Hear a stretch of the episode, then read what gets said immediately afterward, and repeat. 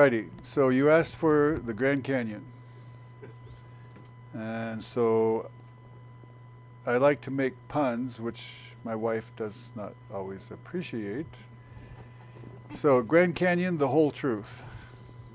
Nothing but the truth. Nothing but the truth. So, here is Johnny Wilmot experiencing the Grand Canyon.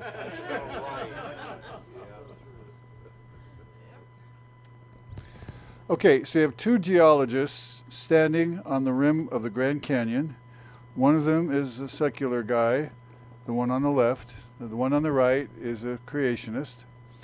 And he says, secular guy, a lot of time and a little water, question mark. And the creationist says, a lot of water and a little time, exclamation point. So that is the crux of the difference. So they both have the same evidence. They both can look at the same rocks, the same fossils at the Grand Canyon, but depending upon what their world view is, what lenses they use to interpret the same information, they'll come up with different conclusions. So the fellow on the left has man's theories, which are changing all the time, and the fellow on the right has the Bible, which is our unchanging truth, or history. Remember, the Bible is a history book. God was the eyewitness. He gave us the history of what He did. It's not a science textbook, and that's good because science textbooks are always changing as we learn more. You keep needing new editions. But the science topics the Bible touches upon are correct and true and useful. So, the strata is the name of this outline, and we'll start with the formation. Three evolutionary uniformitarian ideas on how the Grand Canyon formed. Well, the problem that they have to solve is this thing called the Kaibab upwarp. At the east end of the Grand Canyon, there is this region there that is of high elevation. It's a big ridge. And I f- f- uh, filled it in with red to make the point that this is a region that was pushed up from upthrusting from earthquake activity below it. And so when you look at a cross section view of the upwarp, you see that there are these multiple layers and they are not broken, they're not fractured, they are not shifted. The, the layers are continuous. They were bent, but not broken. And so this tells you that these had to be very, very soggy, wet layers when the earthquake activity occurred, causing them to be warped, bent, but not broken. Very important point. So all these supposed millions of years that you see the numbers there are meaningless. Because in that time frame, those rocks would have dried out and cracked. Subsequent layers. You see what I'm saying? They all had to be there at the same time, equally soggy, to bend like that. So that's the problem they have to get around is this upwarp. It's literally a barrier for the evolutionary thinking. So they have three different theories that they've come up with. One is is that the upwarp was extremely slow and occurred at exactly the same rate that the Colorado River eroded downward. Had to be precisely synchronized. Second thought is that there's a river running in one direction, and I'm going to show you number uh, maps, diagrams. And this river was sw- stolen by another river that eroded backward and then took it and diverted it. Well, I'll show you stuff. And the third one was that the upwarp acted like a dam, and water built up behind that dam, and then finally breached it and started eroding down through it. Okay, so we'll take we'll go look through each of these. So there's the upwarp. That's the problem that the evolutionists have to deal with. So let's take a look at the synchronized uplift and erosion. Okay, so there's the barrier. So here's the idea that this lifting up of the Colorado Plateau and that upwarp was at exactly the same rate as the river eroding this way. Okay, synchronized, perfectly synchronized erosion with the uplift, rising plateau. Okay, that's that one. Well, what's the likelihood of that happening? Such precise synchronization over millions of years. About zero, right? Number two, the river piracy hypothesis, in other words, stealing. Again, they have to deal with this upwarp here. All right, so what they say in this theory is that this ancestral upper Colorado River came down from what we call Utah today, came down from the north, went on to the southeast, and went on to flow in what we today call the Rio Grande from New Mexico on. So you see there that continual thing coming down from the edge of the map on the north from Utah down into Arizona, going to the southeast and on down. Okay, so that's the supposed ancestral Colorado River. Okay, supposed. All right. Then you see there's this other river, stream, whatever you want to call it, that supposedly eroded backwards. Okay, let's show you that again. Eroding backwards. Now think about this. As it erodes backwards, it has to keep eroding a higher and higher elevation. Okay, so how does that keep eroding from higher and higher elevation, starting further and further back? Okay, well, if the source of the water was at the very apex of the upwarp, I could say, okay, maybe. But it also has to erode the backside of the upwarp, going downhill the other direction. How is that going to happen? And then it steals the ancestral upper Colorado River so that it no longer goes to the southeast, but now to the west. Like this. This is the piracy, the stealing of the river. Okay, pretty crazy. Like we've said in other settings, you have to have a great imagination to be an evolutionist. Okay, so that's what they're saying. Now, if you notice, then, let me go back. Okay, so notice what happens on the upper map. The Colorado, I mean, the Rockies thrust upward. And so now the Rio Grande assumes its current flow and there's a reversal of the direction, which now forms the Little Colorado River going to the west instead of to the southeast. It's a cute story. Okay.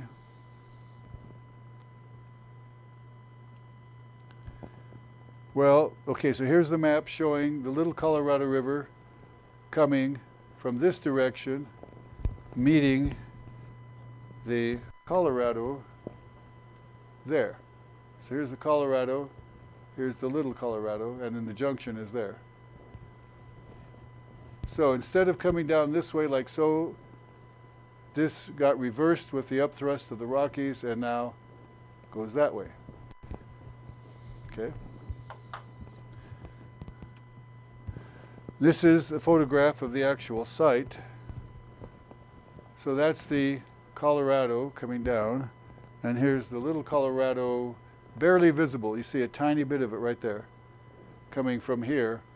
It's out of sight, peaks, and then over here is where it joins, behind that ridge. Okay, so that's where the actual junction would be, but it's on the other side of that rock. You can't see it. Okay, but taking an aerial view, here's the junction. Notice the turquoise color of the uh, Little Colorado.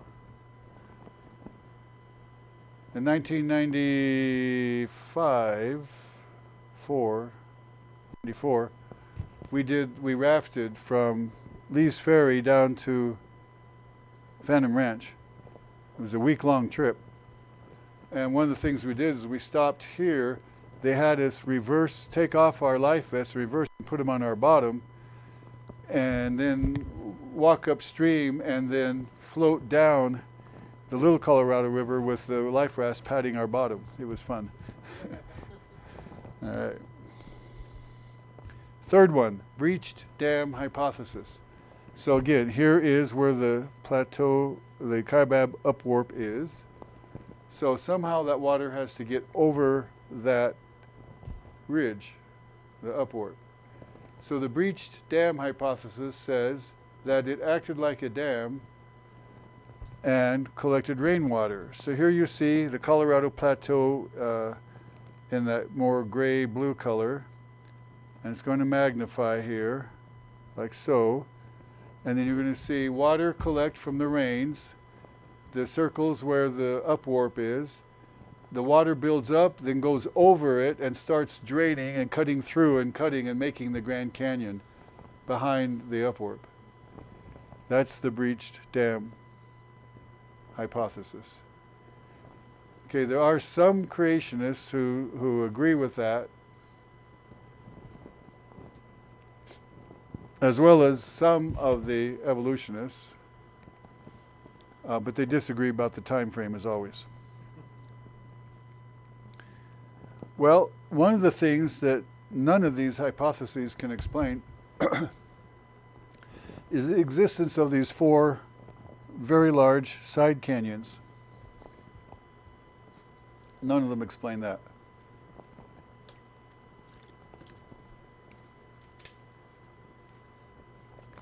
All right.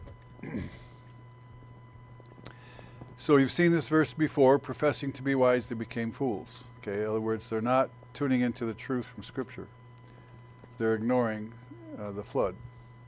So let's take a look at the flood context. Okay, Genesis gives us phenomenal detail. Three chapters about the flood. So much space in Genesis on this one event that was uh, 371 days long. So God obviously thought this was very important. Okay, part of it is also confirmed in Psalm where it says, The waters stood above the mountains, but at your rebuke the waters fled. At the sound of your thunder they took to flight. They flowed down over the mountains and down into the valleys. So, here, taking the information given to us in Genesis is a nice, concise way of uh, visualizing the sequence of phases of the flood. So, there you see the first 40 days, 150, 371, and that this was the flooding stage where the waters were beginning to appear, to rise, and finally reach the peak. And then the retreating stage is where then erosion takes place in very broad, wide, we're talking hundreds, thousands of miles, broad, wide sheets, something like this where as the continents are coming up and the ocean basins are being pushed down, then the water is coming off in these big broad sheets, flattening stuff, uh, very, very wide, uh, long distances. Followed by that last phase of channelized erosion, forming narrow, deep cuts. For example, here at Oak Creek Canyon, uh, where Sedona is located. so here you see part of the Colorado Plateau, very broad, uplifted, uh, relatively relatively flat area, and this particular area is quite flat. This is taken directly from over the Grand Canyon, looking northeast. Well, Oak Creek Canyon is at the southern edge of part of the southern edge of that plateau. So you see the plateau going to the north, those are the San Francisco Peaks, which is a volcanic eruption which interrupted the flatness of the plateau. And then this channelized erosion here as the water came streaming off the plateau, eroding the southern edge, especially here at Oak Creek Canyon. Well, the same kind of channelized erosion occurred in other places in the world, such as on the California coast at Monterey, forming this very deep canyon that now is under water. It's a submarine canyon, but at the time that it formed, as the water was coming off the continent, it was still above water level because the oceans were just beginning to fill up. They hadn't filled up yet. Is that clear? Is that clear? So the, the, the Colorado Plateau that you showed the photo of just a little bit ago, was that where the lake was that built up that created the Grand Canyon? Mm-hmm. That's what one theory is. That's not what actually happened. Oh, That's one of those three theories. oh, I thought the third one was. Nope. Those were just the three theories. So that canyon that you're showing there was made at the beginning? I haven't told you how, how Grand Canyon has happened yet. Canyon, this one here you're talking. This would be from the channelized erosion towards the end of the flood process. As the Grand Canyon will be, but I'll talk about that much more specifically. So the erosion from Noah's flood, the First, the sheet erosion, Right, then the channelized erosion. the water came back up and covered it again. Well, as the waters were flowing off, they were filling up the oceans. But the Noah's Ark timeline that you showed earlier, that's accurate, correct? That's real. Yes, okay, thank you. Well, not only here at Monterey, California, but also uh, on the Norwegian coast, these phenomenal fjords are also a result of channelized erosion of the part we can see above water level and the part below water level. Same thing. The oceans were not yet filled, and this channelized erosion was making these what they call fjords, we would call canyons, but the underwater part of one of these is called Andoya Canyon. Okay, like it happened at Monterey and many other places. This happened all sorts of places around the world. I'm just giving you two examples for time's sake. Okay, what about the actual evidence? Okay, so back to that phase one sheet erosion, and we're back to the Colorado Plateau, and we're looking from west to east. From west to east. This is this is uh, southern Utah and northern Arizona. So you're looking going looking east. So the Grand Canyon itself would be to to the right. Well, actually, what did I do with this? It's it's here, and then as you go north further through Utah, heading to the left to the north.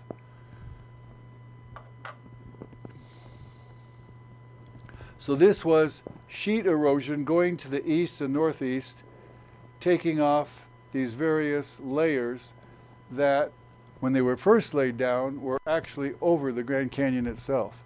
So there's some 16,000 feet of stuff that was over the Grand Canyon before the sheet erosion occurred. Okay, before the sheet erosion occurred, about 16,000 feet of stuff. All of these layers were extending much further south.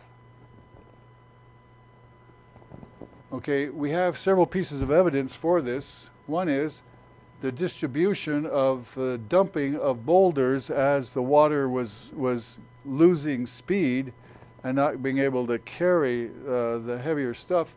As the water slowed down, the heavier stuff kept being deposited, and as the waters further slowed down, then smaller and smaller stuff was being deposited. Okay, that's one of the pieces that we know um, for the sheet erosion going to the east. And so these are the layers that of sediment that were laid down uh, before the erosion occurred. And so you see Bryce Canyon there. Now we're looking in the opposite direction. We're looking from east to west. So north is to the right, south is to the left.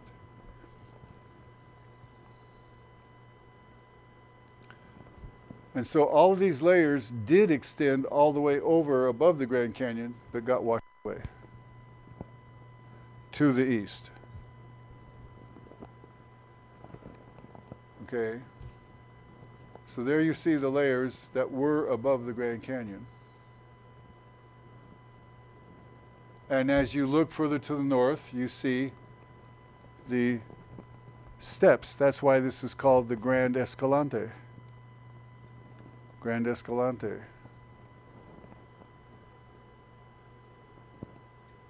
It's beautiful stuff. And then this is uh, the last set of cliffs before the Grand Canyon are called Vermilion Cliffs, and those are in Arizona.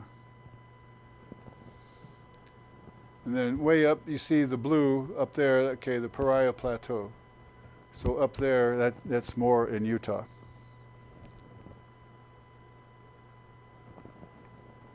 Okay. So uh, this is again looking to the northeast from the eastern end of the Grand Canyon. How flat that is, that Colorado Plateau, how it got just sheet eroded off as it was going to the east. Well, we still have some remnants of those higher layers that are close to the Grand Canyon. Those three circled areas I'm going to show you in turn. We'll start with the one at the bottom. Okay, this is called Red Butte. Red Butte. And if you drive on that road that goes straight north from Williams to Grand Canyon Village, you this is this photo is taken from that road. It's just right there off the road. So these are layers that were still above the Grand Canyon. And at the very top of that is some lava. So there was some volcanic activity, and, and that lava protected this part from being eroded. Then at the eastern end of the Grand Canyon, you see Cedar Butte, same thing. Layers there that were once upon a time everywhere, as you can see in those very distant mountains. Or I shouldn't say mountains, but cliffs, basically. And this is the very eastern end of the Grand Canyon, where it makes that big 90 degree turn from going south to going west, close to where the Little Colorado River comes in. Then further to the northeast is this formation. And again, these were layers that were everywhere until they got washed away.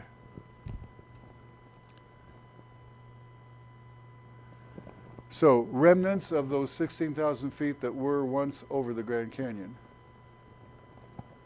Well, as the Rockies came up, that erosion then got directed in two directions away from the Rockies, and us on the west side of the Rockies, basically, caused those waters that were heading east to now be turned around and head west.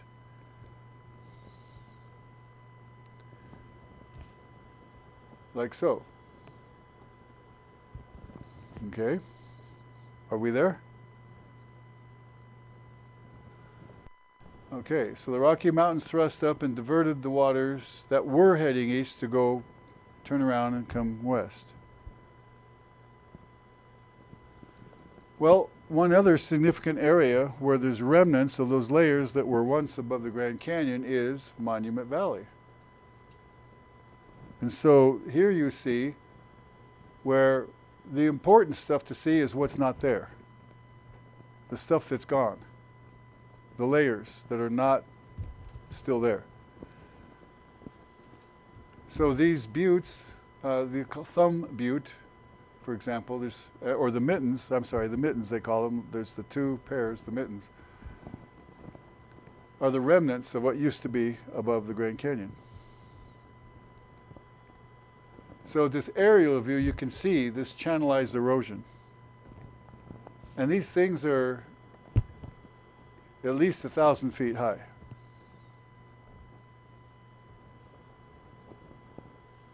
It's pretty impressive, isn't it? So all that stuff in between is gone. It went to the east when it was sheet erosion and then channelized erosion to the west, southwest.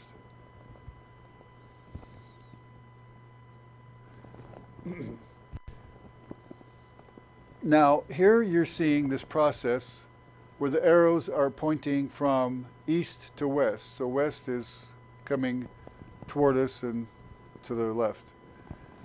So that the water levels are coming down, but there are currents in the water, and in certain areas, this Kaibab upwarp is being eroded more deeply in certain areas than others. So you can see that middle one is being eroded more than the one to the right, and even more so. So this is channelized erosion in the Kaibab upwarp. So this is going to allow for when the water is further down, after the flood is over, to be able to have water continue to come through here, and that's called a water gap because it's so far down. It matches the terrain around it where water can continually flow through. Whereas to the right, that didn't erode so far down when it was still underwater, and that's called a wind gap,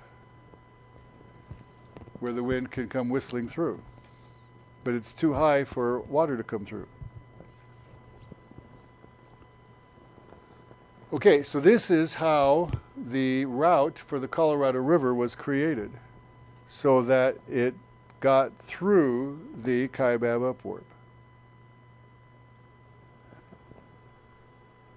Taking into account channelized erosion in that last phase of the flood. So there's a old black and white photo showing the upwarp.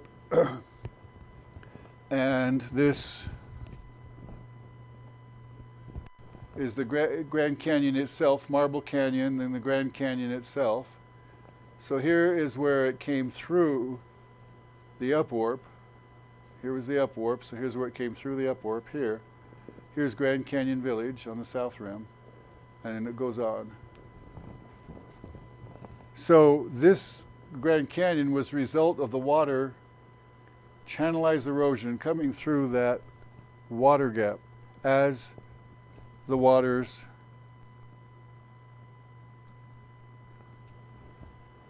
were coming through here and then eroding the Grand Canyon out. Yes? Are we good?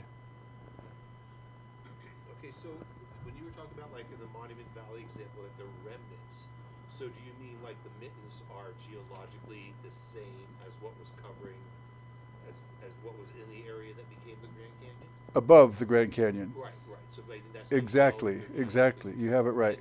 Then did you say that the Rockies were upthrust during all this period? Yes, they caused the diversion of the water instead of continuing to go east now to bounce back off the Rockies and come west. And then one more question, the remnants that were flowing east that you showed, the boulders and stuff, is there geological evidence of that? Yeah, the boulder- yeah, there are these- Kansas, how far did it go? Well, on both sides of the Rocky Mountains, there are these deposits of boulders. Yeah, Thank you. yeah. Good questions. All right. I've heard that they found boulders from the Grand Canyon in Mexico. Is that true, or is that just? Well, not from within the Grand Canyon, stuff that was from above the Grand Canyon. Yeah, Grand Canyon. Yeah, from above. Eastward towards the Gulf of Mexico, and then after the up thrust of the Rockies, westward. Would the westward ones have potentially reached the coast, the boulders? Um, I don't know about the coast, but I'm going to show you something else here. Thank you.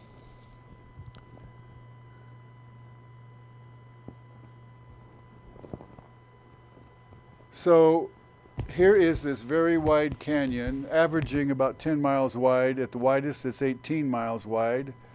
Uh, it's about 6,000 feet deep, more than a mile. And that little dinky river we call the Colorado, Colorado is going to make this thing? No. It's the reverse. The river is the result of the canyon. The river is the result of the canyon. Now, notice how sharp these features are and angular. Notice how there is minimal stuff at the bottom of the cliffs. Technical words are detritus.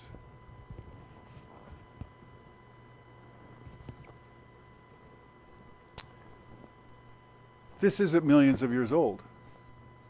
This is so sharp and angular. This is very young. And very little stuff at the bottom of the cliffs.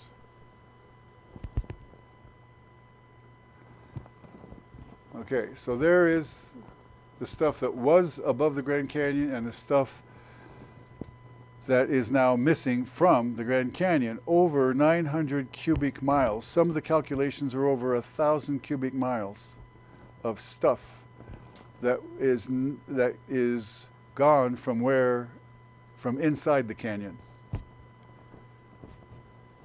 Now, the question is, where did that stuff go?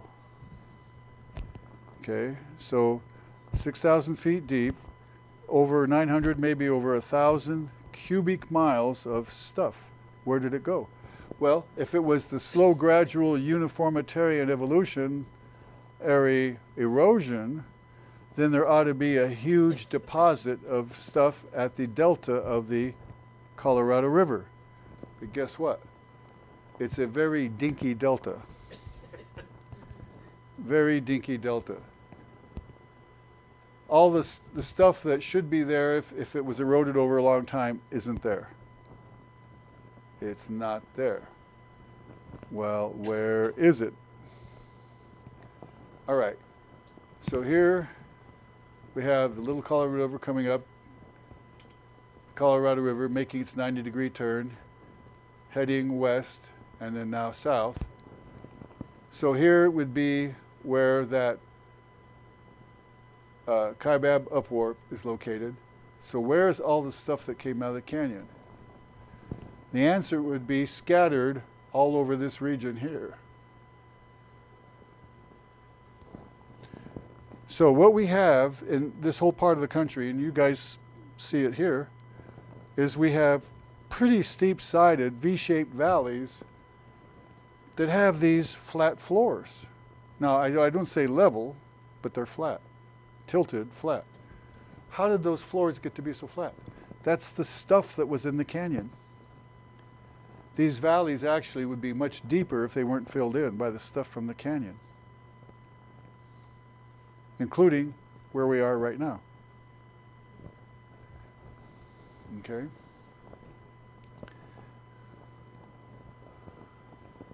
Okay, so here is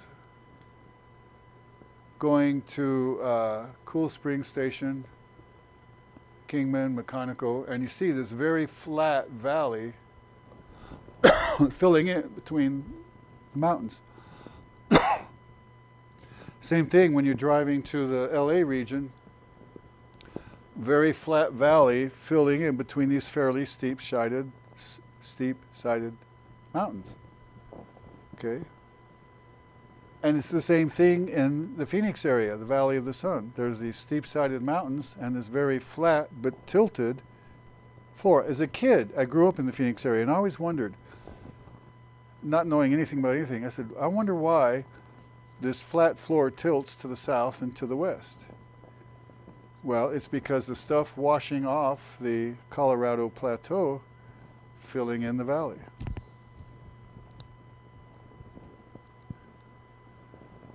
So this is the combined effect of sheet and channelized erosion is this topography. So here you see uh, another map with showing location of some of the cities. Here it's just the physical map. But this is the southern edge of the Colorado Plateau. This is called the Basin and Range Province, where these mountains with the basins filled in by the stuff that came from the northeast. So here is the boundary there of the Colorado Plateau, and that represents Kingman. Or actually not, it's actually Chloride. So these are the Cerbat Mountains, right? Do anybody know why they got named Cerbat Mountains? Looking at the name, it looks to me like it might be a Czech name, maybe the name of a Czech miner. I don't know. I couldn't find on the internet the answer to that. So that's the actual scientific evidence. Well, what's the evolutionary model for age? Going back to this business of uniformitarianism, they say that each tiny little individual layer is a year. Add up all these thousands of layers, it's thousands of years. That's their thinking, uniformitarianism. But we know that's not true because of what happened at Mount St. Helens in 1980 and 1982, showing that these zillions of thin layers got laid down at the same time. So we know that's not true, actual evidence. Well, we have these various layers of rocks uh, that we see at the Grand Canyon, and there's this place called the Great Unconformity, which means that there's hundreds of millions of years missing here, according to the evolutionists, how they interpret the rocks creationists would say these are these are creation week rocks down here, and these are the first layers of the flood sediment deposits. Okay, billions of years of rock missing, or hundreds of millions, somewhere in there. Okay, up here, there is uh, this called unconformity. Unconformity means missing layers in between. It doesn't conform. Missing layers in between. Missing time in between. We'll, look, we'll take a close look at this one in a bit. Supposed tens of millions of years missing.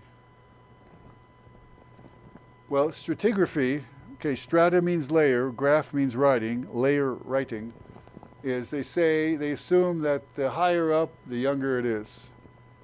But that's not necessarily true because the layers aren't in the same order everywhere in the world. They're, they come in a different order. Oops.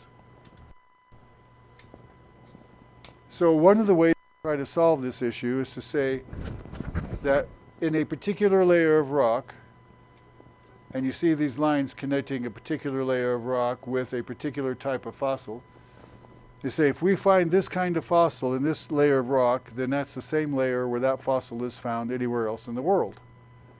So it's called an index fossil, meaning this fossil means that this is the same layer of rock. Okay, that's what they say. or they use, and or they use radiometric dating saying that they can use the different radioactive elements like uranium or thorium or plutonium or uh, rubidium or strontium, argon, potassium, and get dates using that. That's a whole different talk. Well, what about the creation model? Okay, given that history from Scripture, it's really quite simple compared to the complicated stuff the evolutionists try to give us. The week of creation, the 1656 years to the flood, the year of the flood, and then the roughly 4,365 years since the flood. So there again are those basic phases of the flood where it's the channel, uh, the uh, recessive parts divided into the sheet erosion and then the channelized erosion. And then what's happened after the flood. So there we are with our dates for these four time periods. So what's the evidence? Okay, how do you date rocks? Can you use the property of rock, chemical property or the appearance? The answer is no. Can you use the layers? the answer is no, because they're not consistent. Okay, and we said here that there are layers missing, supposedly, according to evolutionists. So you can't use the layers.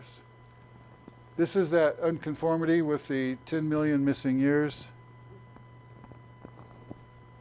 You can, on the uh, Kaibab, I'm sorry, the Bright Angel Trail, the Bright Angel Trail, just hiking down, I, I took this without a zoom lens. Okay, no zoom lens. You can get this close to it and you can see you can't stick a razor blade between these layers. And they are perfectly flat and even for hundreds and hundreds and hundreds and hundreds of miles. There's no way that there's 10 million missing years there because there's no erosion between these layers. There was no time for erosion.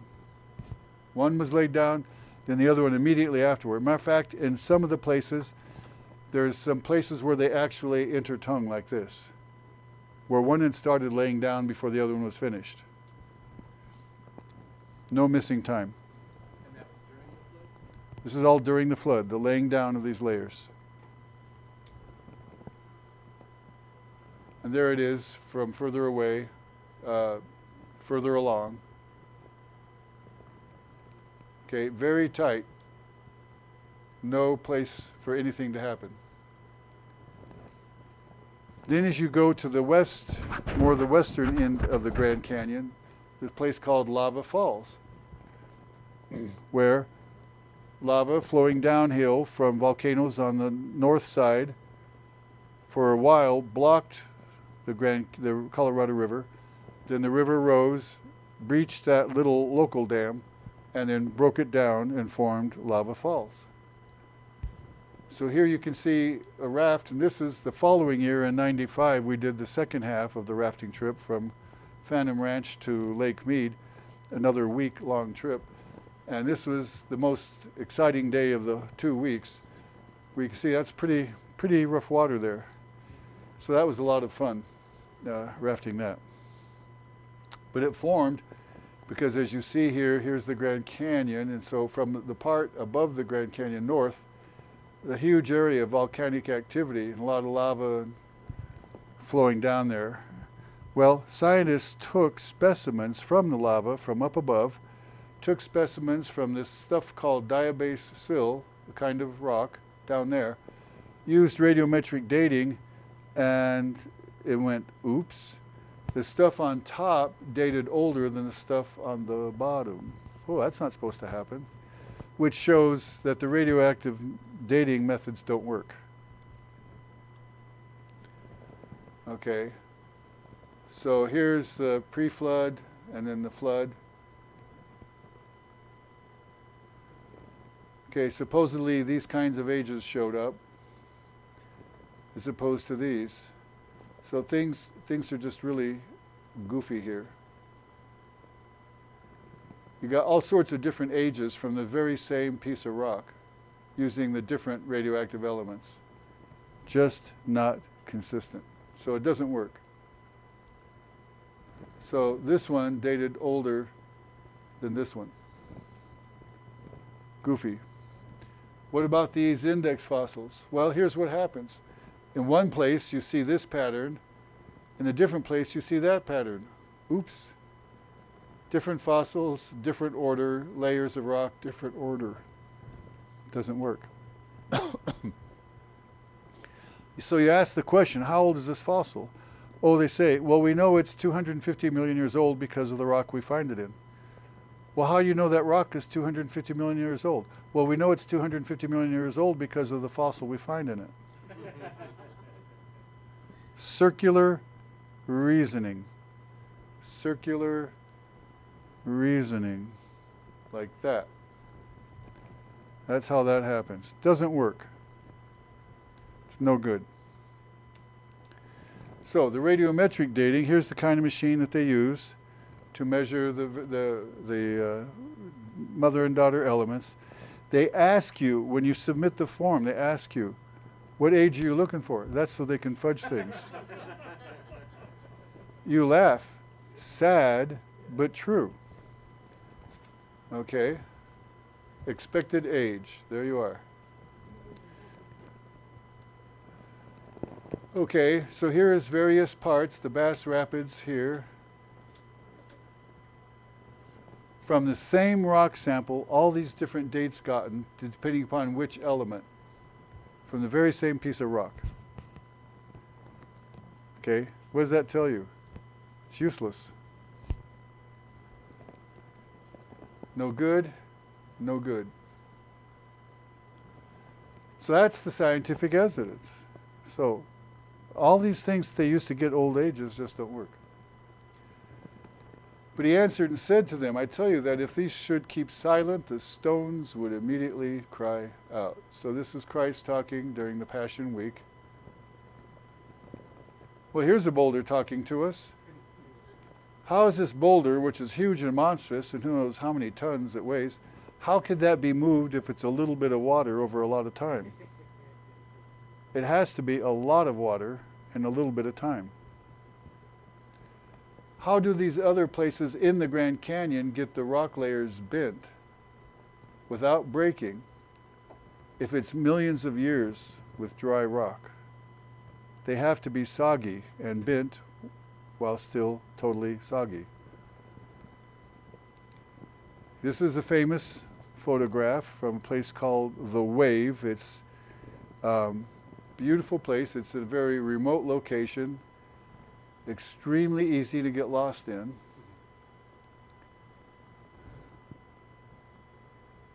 There it is, the wave. And uh, see that little dot right up there? It's just barely inside Arizona.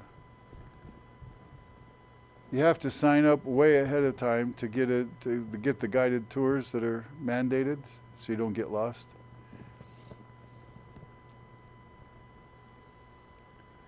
Okay, that's where it's located. So, well, I should say the tours aren't mandated. Let's just say the guides are highly, highly recommended. That's what this. You can try and go there on your own, but it's you have to be very good at navigation and survival skills. Okay, this is uh, part of the Colorado River prior to getting into the Grand Canyon proper. It's next to Marble Canyon. This is called Horseshoe Bend. Uh, you can, I took this picture. You can uh, walk right up to this spot. Uh, it's not too far from Payson, uh, uh, not Payson, Page, from Page. And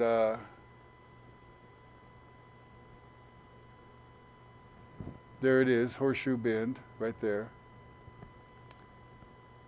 And there, uh, you see here off to the right, there is this region where you can hike to when you do a rafting trip for this part of the river. You can do a short one day trip. And what you see is what's called cross bedding. You see these lines in the rock, like so.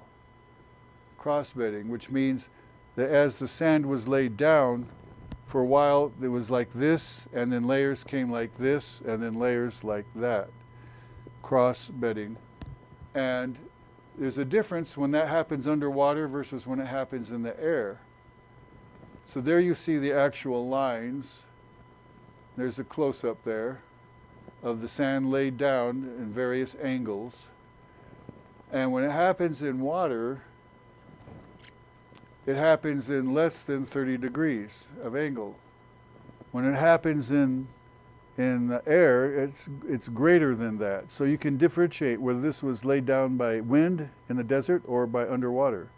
So this shows that this stuff had to be underwater. Had to be underwater. Okay?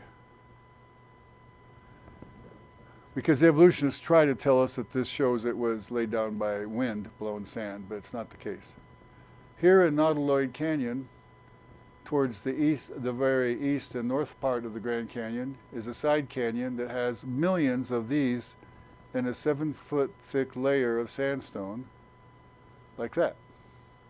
And, you, and we actually walked to this side canyon on the rafting trip and took this picture. there's billions of these, and they all point the same direction. Why? Because the water was driving them in that direction to the northeast as they got buried catastrophically, billions of them at the same time.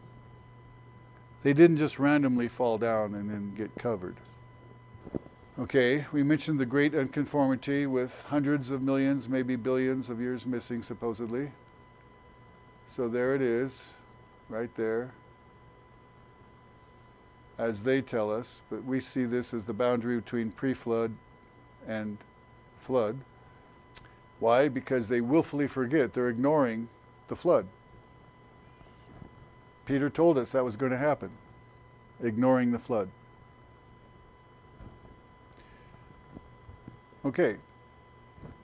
So I think that evidence makes it pretty clear how things happened.